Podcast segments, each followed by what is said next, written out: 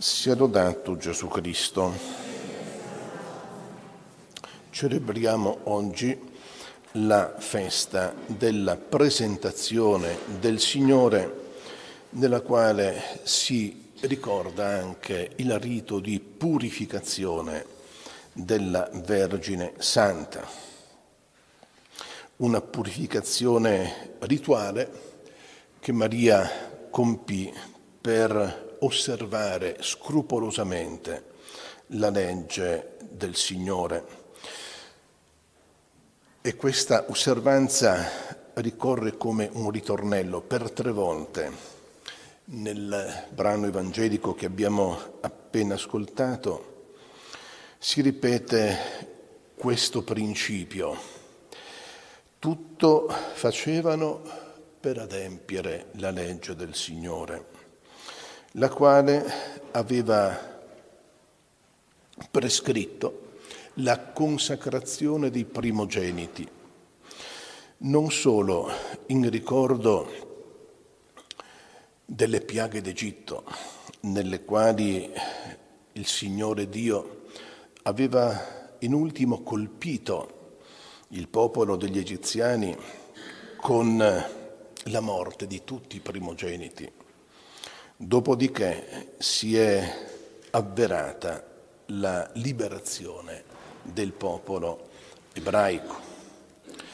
Ma il primogenito per eccellenza che offrì il sacrificio di liberazione per tutti e non solo per gli ebrei, ma per tutti gli uomini, è questo bambino che la Madonna e San Giuseppe oggi presentano al Tempio. Un atto di culto che rappresenta l'essenza della nostra spiritualità. Un atto che la Madonna continua a fare e continuerà fino alla fine dei tempi in tutte le chiese, dove c'è la presenza del suo figlio Gesù. Qui invisibile, ma realmente presente c'è la Madonna. La Madonna che non può essere separata dal suo figlio. Nessuno separi ciò che Dio ha unito. E come nel Tempio di Gerusalemme, pieno della presenza di Dio, Maria offrì il figlio suo, che era anche figlio di Dio, per la purificazione e la redenzione dell'umanità, così Maria misticamente continua a farlo in tutte le nostre chiese. Ed è per questo il modello della vita cristiana ed è per questo la maestra di vita spirituale. Perché vedete, tutti quanti noi chiediamo a Dio tante cose. Chiediamo la salute, chiediamo il lavoro, chiediamo di risolvere i nostri problemi, ma tante volte ci dimentichiamo una cosa più importante, di offrire a Dio il sacrificio a lui gradito, per mezzo del quale Dio ci concede tutto il resto. Tutto il resto è in più, è una sovrabbondanza che fluisce da questa offerta del sacrificio gradito a Dio. Senza il sacrificio di Gesù non ci sarebbe il perdono dei peccati. Senza il sacrificio di Gesù non ci sarebbe la redenzione e noi saremmo ancora schiavi del male, schiavi di noi stessi, schiavi del peccato. La Madonna ci insegna con questo semplice gesto che la cosa più importante e che ci riempie di vera gioia nella nostra vita umana e cristiana e saper offrire costantemente a Dio il sacrificio a Lui gradito. Ma attenzione, non possiamo offrire ciò che non possediamo. Perché la Madonna offre Gesù? Perché era suo figlio. E noi come possiamo offrire Gesù se siamo nemici di Gesù?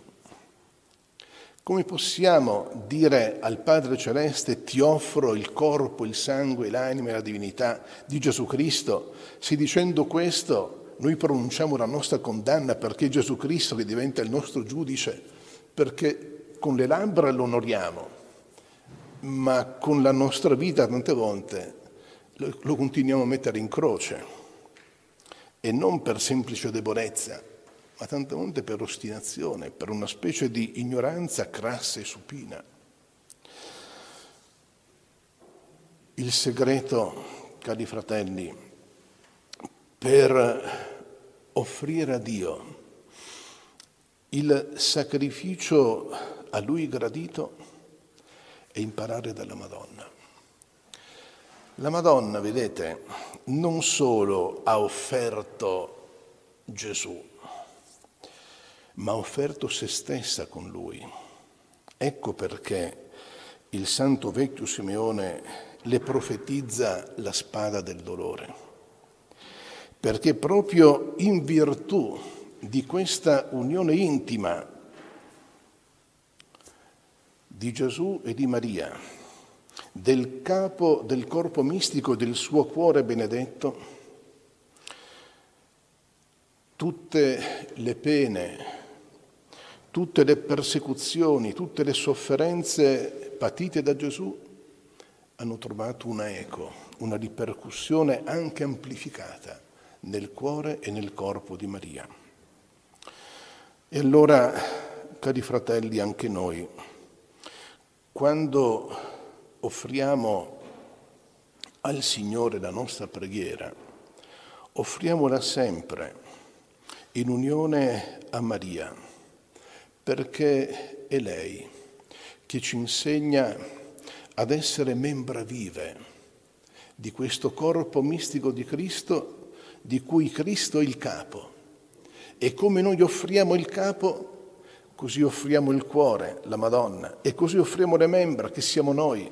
Non possiamo staccare il capo dal cuore e il cuore dalle membra. Offrire, offrire, offrire Gesù Cristo, come ci ha insegnato il, l'angelo del Portogallo a Fatima nel, nell'autunno del 1916, ti offro il corpo, il sangue, l'anima, la dignità, eccetera, significa che con Gesù dobbiamo offrire noi stessi come fece la Madonna. E sapete quando abbiamo un indizio di questa nostra unione vitale, intima con Gesù, vittima di amore per la nostra salvezza, se ci disponiamo, se ci disponiamo a portare anche noi ogni giorno un pezzettino di quella croce che Gesù ha portato tutta intera sulle sue spalle. Chi vuole venire dietro a me, prenda la sua croce ogni giorno e mi segua.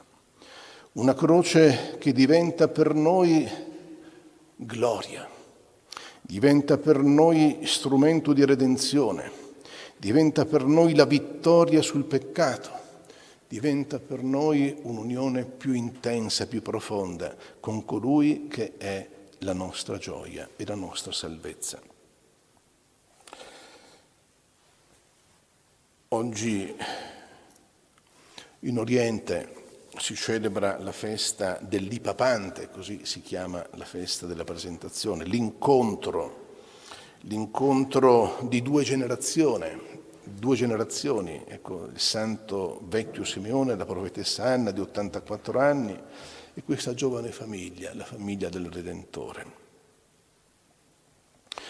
È un incontro provvidenziale che dice come solo in Dio e solo nella fede in Gesù Cristo una generazione si unisce all'altra per dare il proprio contributo al vero progresso, al vero benessere, ossia al regno di Cristo in questo mondo. Oggi in qualche modo celebriamo anche la festa dei nonni, di questi anziani, che oggi soprattutto hanno un compito importantissimo, quello di comunicare la fede, non solo ai figli ma anche ai propri nipotini. Una fede fatta non solo di parole di preghiere, una fede costruita sulle virtù solide della carità, dell'umiltà, della pazienza e di questa capacità veramente soprannaturale di usare misericordia verso tutti e di avere un linguaggio appropriato al dono che abbiamo ricevuto. Perché vedete, oggi si parla di questa spada, la spada che trafigge l'anima della Madonna, certo, è la spada della sua compassione ai piedi della croce. Ma ricordiamoci che il Salmo 56, se non sbaglio, dice che la lingua dei peccatori è come una spada acuta, la lingua ferisce più della spada. Quanto importante, cari fratelli, nelle nostre comunità, nelle nostre famiglie, purificare il linguaggio, avere un linguaggio redento dalla misericordia del Signore. Dobbiamo essere profeti anche noi nel modo in cui viviamo, nel modo in cui parliamo e nel modo in cui sappiamo anche tacere di fronte alle provocazioni che tante volte ci spingono a rispondere male al male, violenza violenza. Niente di tutto questo. La nostra lingua sia una lode al Signore.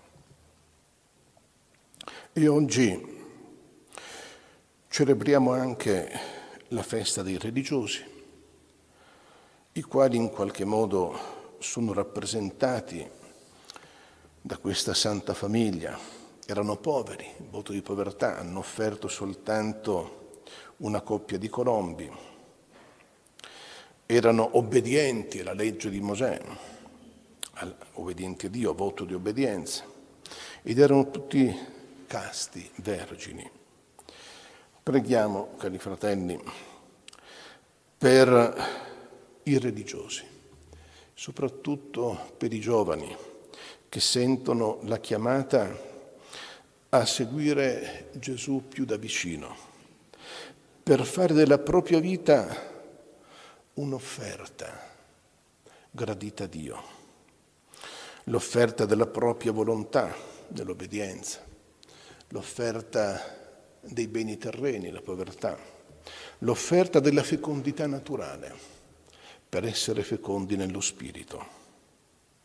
Che il Signore veramente ci doni tanti santi religiosi e sante religiose, perché siano i parafulmini di questa umanità e perché consacrati alla Madonna, che oggi veneriamo come corredentrice del genere umano, ottengano a tutti noi grazia, salvezza, conversione, perseveranza nel bene. Sia lodato Gesù Cristo.